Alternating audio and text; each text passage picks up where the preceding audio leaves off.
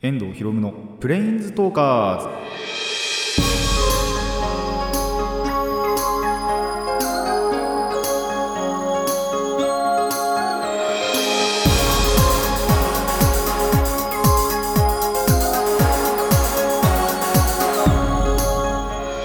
ラジオの前の皆さん、こんにちは。遠藤博夢のプレインズトーカーズ、パーソナリティの遠藤博夢です。この番組はマジック・ザ・ギャザリングのプレインズウォーカーたちが様々な世界へ旅できるがごとく様々な話をしようという番組です。あとちょっとこれから追加しようと思ってたんですけど、2週に一遍朗読もやっております。で今回やる週なので、ぜひぜひ聞いていってください。一応最後の方にやろうかなと思ってます。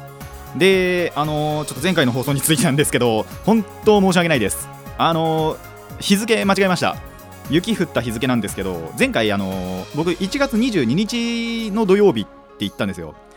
正しくは1月18日です。本当に申し訳ないなと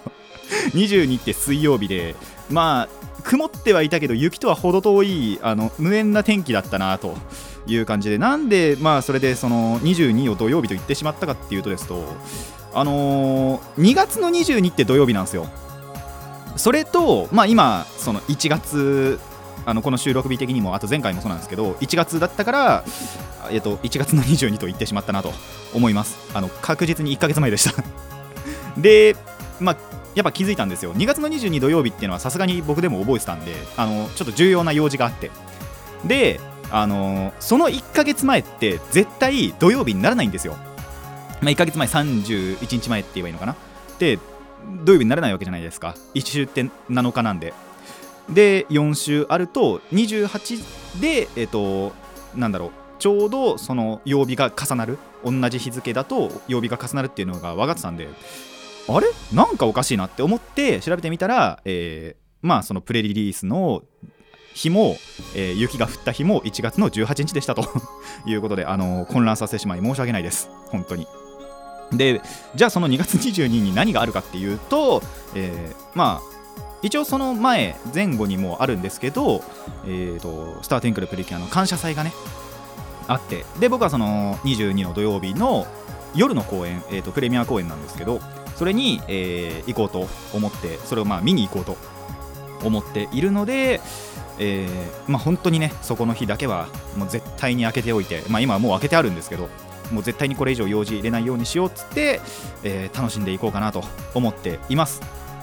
まあぜひね日付の方は置き換えた上で前回の聞き直していただきたいなと思います。本当に正しくは、雪が降った日、そして僕がそのテイロス冠婚期の、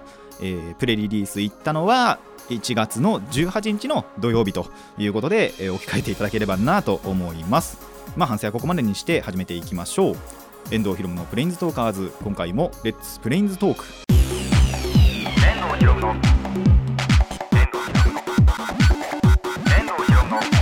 プレインズトーカーズ。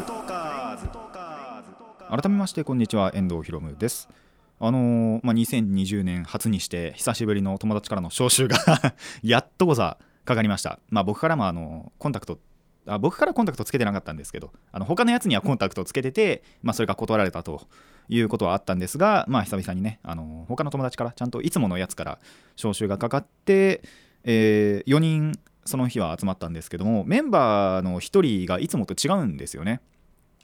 いつも来るやつはちょっとその時には来なくて、で今その違うところに、地元に住んでるんじゃなく就職でちょっと遠いところに引っ越したっていうか、まあ一人暮らししてるやつがちょっとたまたま最近帰ってきてるらしくって、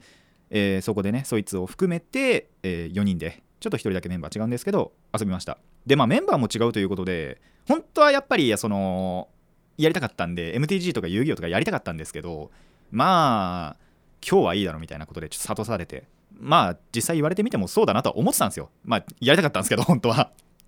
で本当に MTG と遊戯王はなしにして、でその招集かけたやつがそもそも新しい卓芸を買ってたらしいんですね、テーブルゲームを。なんでそれを3つほど新しいのをやりまして、プラス、4人全員麻雀ができるということで麻雀もやりました。手積みでね、まあ麻雀もそうですし、テーブルゲームを本当久しぶりにやったなっていう感覚があって、まあテーブルゲームは本当新しいやつなんですけど、やるっていうこと自体が久しぶりだったんで、でしかも結構いいゲームだったんですよね、どれも3つが。なんで結構いい日だったなと思います。まあ卓ゲーもちょっと今節約期なんでね、僕から新しいのをバッて買えないんですけども、これからもねやっていけたらと。でまあ機会あればそのうち、まあ、3つやったうちのどれかは紹介したいなと、1個はちょっと紹介したいなと、僕が個人的に気に入ったゲームがあったんで、それはちょっと紹介したいかなとも思ってるんですけど、まあ機会があれば、時間があれば次回か次次回かぐらいで紹介できたらなと思っております。で麻雀なんですけど、久々に1位取ったんですよね。結構途中でまあバッて取ったの、点数をね取ったのはあったんですけど、その他のやつも同じぐらい取ってたりしたんで、いやこれは2位だろうって思ってたんですよ。ただ最終的に点数見てみたら、最後の曲もそいつに取られてたんで、なんでじゃあダメかなって思って実際数えてみたら500点差で勝ってたんですよね。あマジか、500点だけだけど勝ってると思って、それはちょっと素直に嬉しかったなと思います。まあ久々にやって1位というのもありますし、やっぱなかなか麻雀ほんとその日その日の運によって左右されたりすることもあるんで、1位取ることってやっぱなかなかなかったんですよ。ただそれがやっぱ久々にやって1位取れたのは良かったなと思います。でまあ卓ゲも本当いつか紹介できればなと、なんなら自分で買ってもいいぐらい結構面白い、1個はね面白いゲームだったなと思うので、まあ紹介する日を楽しみにしていてください。それではコーナー一ついきましょう。最初のコーナーはこちらです。プリキュアの話ということで、まあ、前回も予告しましたが、なんとねスタートインクルプリキュア、1月の26かな、日曜日をもちまして、最終回を迎えて本編終了しましたので、その、まあ、総集編っていうよりは、まあ、おすすめどころですかね、やっぱりそんな感じのところを、語っていきたいなと思います。なんで1話1話の話とかっていうよりは、まあ、全体的なふわっとしたところで、まあ、皆さんに見ていただけたらなと、まあ、もちろんそのリスナーさんの中で見てもうすでにね見ている、まあ、プリキュアなんなら全シリーズ見てるなんていうガチ勢もいると思うんですが、改めてまた1話からね見ていただきたいと。なんなら僕もちょっと今最終回終わってからちょっと1から見直したいなって思ってるんですよ。でまあもちろん録画のストックちゃんとしてあるんで、消してないんで、なんでそれなんかを使って今見直したいなと思っているところです。皆さんもぜひね今回のこれ聞いて、まあ、見直していただけたらなと思います。で、まあ、実際にそのお話に入っていこうと思うんですが、正直な話ですね、放送前ってやっぱりあんまりいい印象を持たなかったわけですよ。まあ皆さんの中でそういう人がいるかどうか分かんないんですけど、キュアスターのね星名ひかるちゃん、まあ、ピンク枠ですよ。そこに現役アイドルを突っ込む成瀬恵美さん、電波組人気の成瀬恵美さんを突っ込むということで、やっぱその点ってあんまりいい印象を持たなかったなっていう感じだったんです。まあ、成瀬さんそのものも知らないっていうのもあったんですけど、いやそこでアイドル使ってくるかと、プリキュアももうネタ切れなのかなって思ってたんですよ、放送前は。蓋開けてみたらねすごいなと思って、まあ、1話から引き込まれたかっていうと、さすがに1話では引き込まれなかったのかなっていう、まあ、僕の記憶なんで、なんでこういうところもちょっと曖昧だったんで今見直したいって思ってるんですよ。でもやっぱりどんどん面白くなってって引き込まれていって、であるところでこうボンって爆発してドハマりしたんですね。まあそこの話もちょっと後でしようと思うんですけど、とにかく僕から言えることとしては1週間の癒しだったなってやっぱり思うんです。文字通りって言ったらあれなんですけど、プリキュアってまあプリキュアのプリの部分ってプリティ、可愛いっていうのから取られてるプリと、キュアって治すっていう治療するっていう意味のキュアから取られてるっていうまあ説があるんですけど、説なのかな、本当にこれそうだと思うんですけど、まあそれのキュアの部分がちゃんとその敵を浄化するっていうだけじゃなく、その見てるこっちの心も浄化してくれてるなっていう感じは今まで以上にしたなっていう感じが本当にあるんです。ただそれなんでかっていうと、まあ、基本僕リアルタイムで見れなくって、日曜日の朝ってバイトなんで、録画で見てたんですけど、本当見るたびに心が洗われるようだったなと。まあ内容なんですよね、やっぱり1話1話の内容によって、まあ、つきものが落ちるっていう言い方でいいのかな、もしかしたら。やっぱこうやって年重ねてくると、ど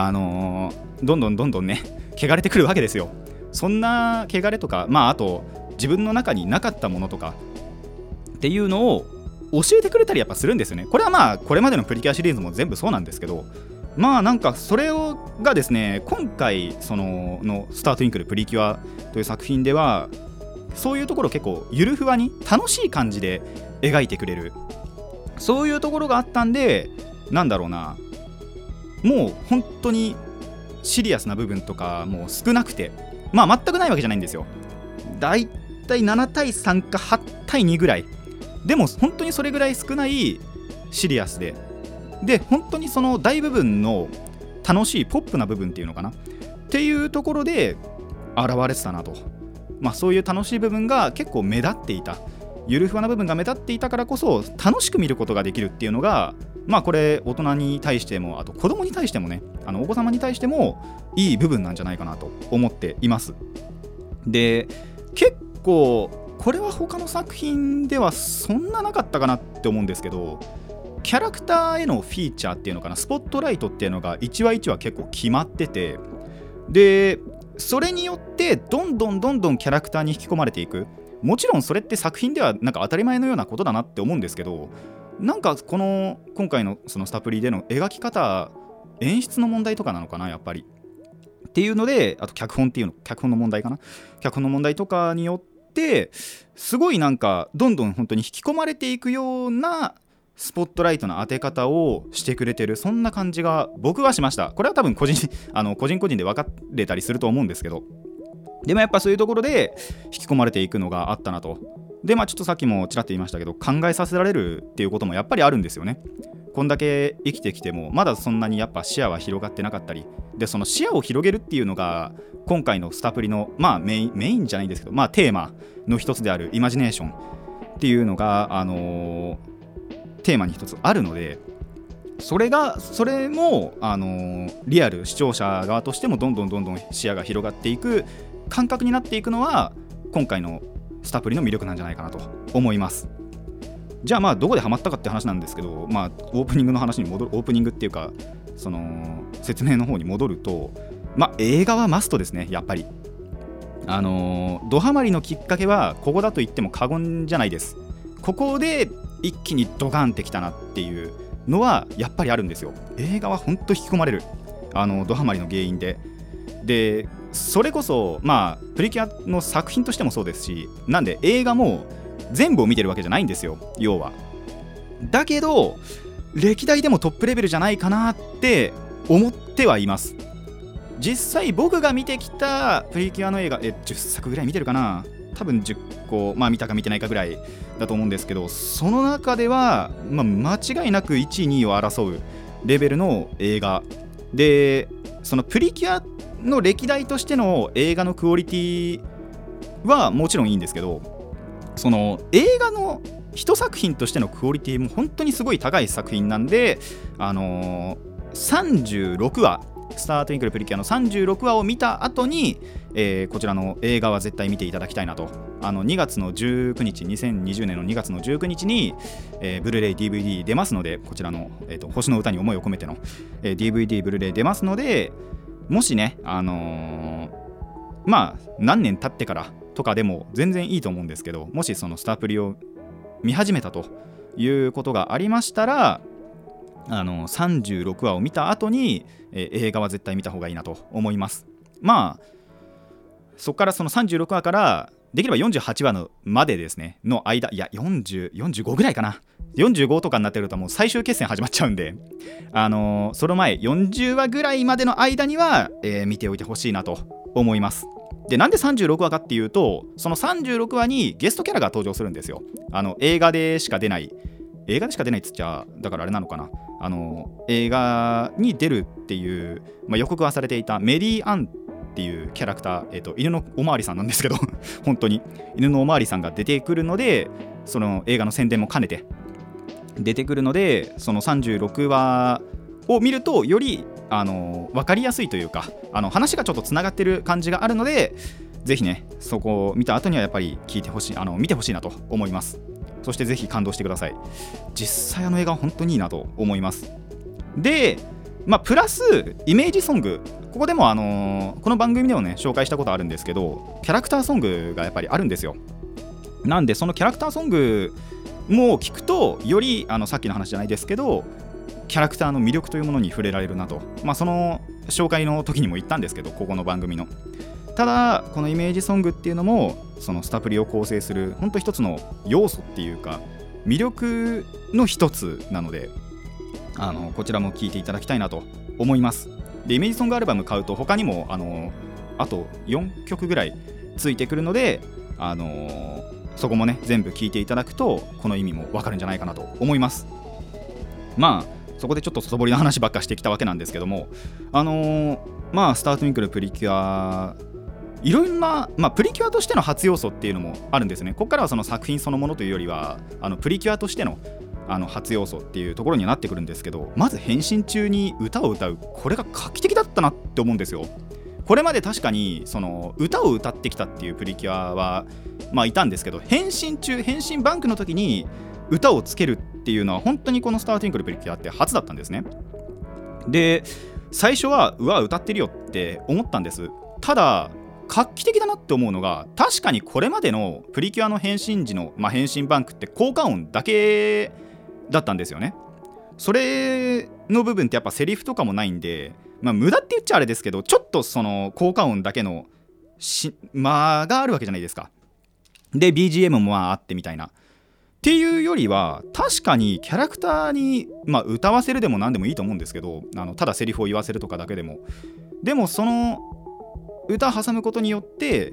間っていうかその、まあ、死に間って言っちゃあれなんですけど、それまでのプリキュアに失礼なんですけど、でもそれを埋めてくれる、その変身の間の間を埋めてくれるっていうのはいやいい要素だなと思いました。後々にね思ってきたんで、いやすごいなと、これやっぱいい初要素だったなと、これからも引き継いでいってもらえたらなって思う、要素だなと思います。でまあなんといってもやっぱ宇宙人ですよね。これまでやっぱ人外妖精がプリキュアになるとかっていうのは結構やっぱあったんですけど、宇宙人がプリキュアになるってやっぱりなかったんですよ。まあ今回が宇宙をメインにしてるテーマにしてる一つのテーマなんで、まあそりゃそうだろうってなるんですけど、まあララちゃんやっぱ可愛かったなって思います。まあさらに言うと褐色、まあこれはキュアソレイユのことですね。褐色のプリキュアも初です。実は一応なんかそのプロデューサーというか制作側の意図としてはやっぱりそのいろんな人いるじゃないですか。肌白い人もいれば黒い人もいると。そんな肌が黒い人でもコスプレとかのねなりきりとかができるようにあえて褐色を、まあ、ここで入れてきたというのはあるらしいです。ただ僕あんまり見た感じだと褐色っていうか、まあ、褐色とかそういうの関係なくエレナさんかソレイユのコスプレを見たことはそこそこないんですよねほとんどないんですけど、まあでもそれによってそういう、まあ、黒人じゃないですけど、でもやっぱ色ちょっと黒めな人でもなりきれるようになったっていうのは一つのいい要素なんじゃないかなと。で獣人がプリキュアになるっていうのも初だったんですよ。やっぱりそれこそ妖精猫型の妖精とかがプリキュアになるってことも確かにあったんですけど、いわゆる、まあ、ケモッコ等身大の女の子に耳と尻尾がついてる擬人化みたいな感じの子がプリキュアになるってやっぱりなかったんですよね。もう、キュアコスモによってここが埋められて、であとこれちょっとびっくりっていうかなかなか気づかなかったことなんですけど、皆さん星って何色のイメージします？まあ基本黄色とかのイメージだと思うんですよ。今回キュアスターピンクじゃないですか。ピンクで星モチーフなんですよ。じゃあ逆にハートどこ行ったのかと。でハートってやっぱピンクなイメージあるじゃないですか。ハートがキュアミルキー、まあ今回だと緑の枠なんで緑のプリキュアがハートをモチーフにしてる、珍しいなと思って、これ気づかなかったんですけど、一回どっかでそのピクシブ百科事典かなんかで見たらそういえばそうだと思って、これも今回その初要素なのかなと。色によるなんだろうモチーフの違いみたいなそれは結構いい改変というか、でもまあ順当にいきゃそうなんですけどねキュアスターが星以外なことないわけじゃないですか。でまあミルキーは特に何でもよかったと思うんですけど、まあそこであえてハート、一応なんかララちゃんの手袋の AI が仕込んであるんですけど、それがハートだったりとか、まあ、ロケットとかにもハートのなんだろう衣装とかがちょっと散りばめてあったりっていうので多分ハートにしたと思うんですけど、でもこれなかなか面白いなんだろうな改変どころというか初要素だなと思います。で実はそのオープニングでも言ったんですけど感謝祭、これもプリキュアでは初なんですよね。初の試みというかなんで今から本当に楽しみだなと思います。これまでのプリキュアって本当にその1年の総復習じゃないですけど、でもその1年間ありがとうみたいな感謝祭って開くことはなかったんですよ。まあ開こうと思えば開けたとは思うんですけど、まあその辺は分かんないです。ただ今回のスタートインクルプリキュアではこの感謝祭があるということで、まあ僕もね22日の土曜日2月22日の土曜日で参加していきたいなと思っております。で実はちょっともう一個本当にそのプリキュア界で初要素らしいんですけど、実際に見ていただきたいんで、あ、これかということで気づいていただきたいんで、一つは伏せていこうと思います。その答えは、スタートインクルプリキュアの48話、ここにあるので皆さんぜひ気づいてみてください。で、ここまでねいろいろなかなかとちょっと語ってきてしまったわけなんですが、とにかくもう本当にプリキュアとしてもねいい作品だなっていうのはもちろんなんですけど、一つのアニメ作品としても、これ前回も言ったんですけども、一つのアニメ作品、本当にその49話続くアニメ作品としてもいい作品だなと、見れる作品だなっていうことが思いましたので、ぜひまだ見てないという方は DVD ブルーレイも結構発売されてるので、そういったので確認していただくか、ビデオの配信サービスとかでも配信されてるとは思いますので、そちらで見ていただきたいなと。で、もう一つ通りね通してリアルタイムで見てたよという方も改めてやっぱ一から見てみることっていいことなんじゃないかなと、まあ僕も実際見たいなとやっぱり思ってるので、皆さんもぜひそうしていただきたいなと。でその中で、映画もやっぱり見ていただきたいですし、あとイメージソング、キャラクターソングももしね持ってないという方いたらお近くのねショップで購入していただいて聴いていただきたいなと思います。ということで魅力の本当にこんなの魅力の一部だなって思うんですけど、なんでまた僕自身一から見直してみて、もっとこうだったなって思ったことあったら、その都度ヒーリングとプリキュアが新しいプリキュアが始まった後でもスタートインクルプリキュアの話をしていこうかなってちょっと今思ってるので、その時はまたお話ししたいなと思います。あとそうだ、感謝祭は感謝祭でやっぱり感想を多分言えるんじゃないかなとも思っているので、そちらの感想はまあその感謝祭がね終わってからお話できたらなと。まあ実際見てもいないんでね、どういうものになるかも分かんないんで、そちらもお話できたらな、ちゃんと見てからお話したいなと思っております。その辺は、お楽しみにしていてください。以上プリキュアの話でした。遠藤ひろむのプレインズトーカーズ、ちょっと時間を押してますがこちら行きたいと思います。朗読ということで、もうちゃちゃっとやってね、ちゃちゃっと終わらないと時間なんでやっていこうかなと思います。まあもう結構あったかくなってきたかなっていう感じでなんですけど、まあそのオープニングでも言いました1月18日にも雪が降りまして、だいたい1週間後かな、27、28ぐらいでも雪が降ったということで、雪に関するね詩を作品を1個、持ってきましたので、こちらを読みたいなと思います。先に言っておくと、あれです、ちょっと前にも読んだ、中原中也さんのシナシから1個で雪に関するものを、いきたいと思います。それではいきます。雪の宵、中原中也。青いソフトに降る雪は、杉しその手かささやきか、白秋。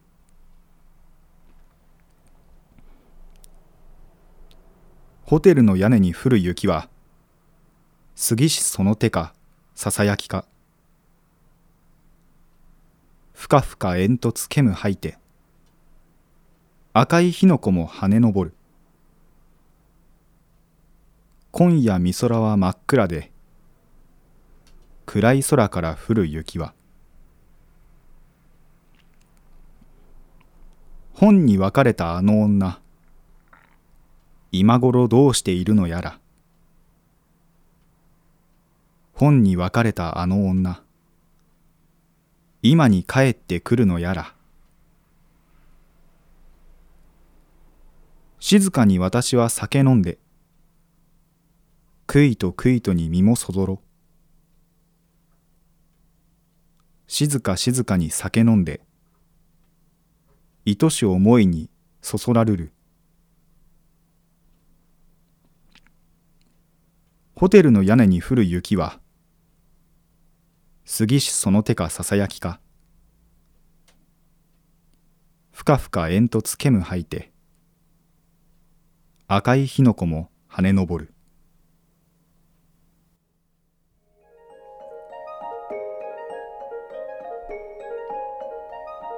ちょっと不思議に思った方もいるんじゃないでしょうか。最初にの、2行、青いソフトに降る雪は杉しその手かささやきか拍手と僕言ったんですけど、ここの、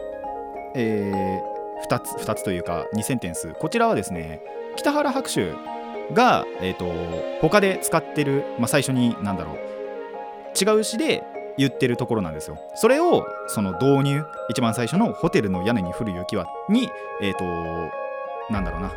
導入として使ったということで、多分こういうここから切り取りましたよみたいな、でちょっと使わせてもらいますよみたいな感じで、先にねこの2行があるんじゃないかなと思います。てか確かそんな感じですね。僕もあんまり詩のことについて詳しくないんで、こう書かなきゃいけないみたいなのは分かんないんですけど、ただそっからの導入部分をちょっと借りて、言葉を変えて導入にとして使いましたよっていうことで、最初に拍手とついてるんだと思います。で内容そのものを言ってしまいますと、ちょっとまたやっぱり暗めな詩かなっていう感じなんですけど、女の人に多分振られたりとかしたんでしょうね。で多分心もやっぱり冷めてるっていうか、寒くなっちゃってる。それと、外に降る雪もかけているんじゃないかなという感じの、ちょっと暗めで切ない感じですけど、情景というか、雪が降ってるその日にぴったりな感じの詩じゃないかなと思いましたということで、皆さんもぜひ他にいろんな詩ありますので、ネットで調べるなり本屋でちょっと見てみるなりしてみてください。本屋とか図書館とかねで調べてみてください。以上、朗読でした。遠藤ひろむのプレインストーカーズ、そろそろお別れの時間になってまいりました。いやプリキュアでね、まさかこんなに長く話すとは思わなかった。原稿書いてる時こんなに長くならないなと思ってたんですけどね、意外と長くなってしまったということで、途中集中切れてしまった方もぜひ最後まで聞いていただきたいなと思います。結構今ロス入ってて2日間ぐらい動けなかったんですよね本当に何にも動く気力しなくって、別の意味のロスかなっていう感じもあるんですけども、別の意味っていうか、ロスはロスなんですけどね、ちょっと違う視点でのロスがあったかなっていう感じもあって、多分このラジオでは語らないんじゃないかなと思うんですけど、とにかくスタプリちょっともう終わってしまったので、穴を埋めるために一から見直したいなと思います。そういう意図もあります。で一からやっぱ見直して復習というか、そういうのもしていきたいなと思っているので、これからのね、またスタプリにも期待していただけたらなと。でそう今回でやっぱりスタプリ終わって、で僕にも穴ができて、で結構ふわっとした感じで終わっちゃってるので、そこの穴も感謝祭で埋めれるのかなと、埋めてもらえたらいいなと思っております。本当に1週間の癒しだったんで、これからもね癒しに、次のヒーリングとプリキュア、名前からもそうですけど、ヒーリングってまた癒す、治療するとはまた違うかな、精神的に癒すみたいな感じの意味なので、癒しになってくれるかな、なってくれたらいいんですけど、やっぱり最初って受け入れられないと思うんですよね。全シリーズにこれだけハマってしまうとそうなんじゃないかなっていうのは、これはもう本当に個人的な問題だったりするんで、克服していけたらなとも思います。プラスで一応全く別の話になって、どっちかっていうと友達と遊んだっていう話に戻るんですけども、この収録の翌日ですねにもまた違う友達と遊ぶ、まあその時は多分 MTG の方するのかな、中心にやっていけたらなと思ってるので、結構最近なんだろう、デッキやっぱ組みたい意欲があって、まあなんならスタンダードじゃなくてパイオニアと、あとオースブレイカーっていう、まあ、全く別の遊び方があるんですけど、それなんかのデッキをちょいちょいと組んでしまったので、そちらも試せたらなと思っております。とにかく刺激が欲しい今それこそ最初にやった MTG がプレリってこともあって、で前回その友達と招集した時も MTG も遊戯王もやってないっていうことで、まあその点もなんだろう、無気力にちょっと今つながっちゃってるかなと思ってるので、程よい刺激を受けてこれからの励みにできたらなと思っています。この番組ではお便りを募集しています。疑問や反論、意見はもちろんのこと、朗読してほしい作品も募集しております。どのお便りもラジキャスネットと、検索していただいて、そちらのメールフォームから、メールフォームまでお寄せください。たくさんのお便りをお待ちしております。それでは今回はここまでといたしましょう。遠藤ひろむのプレインズトーカーズ、ここまでのお相手は遠藤ひろむでした。また次回もレッツプレインズトーク。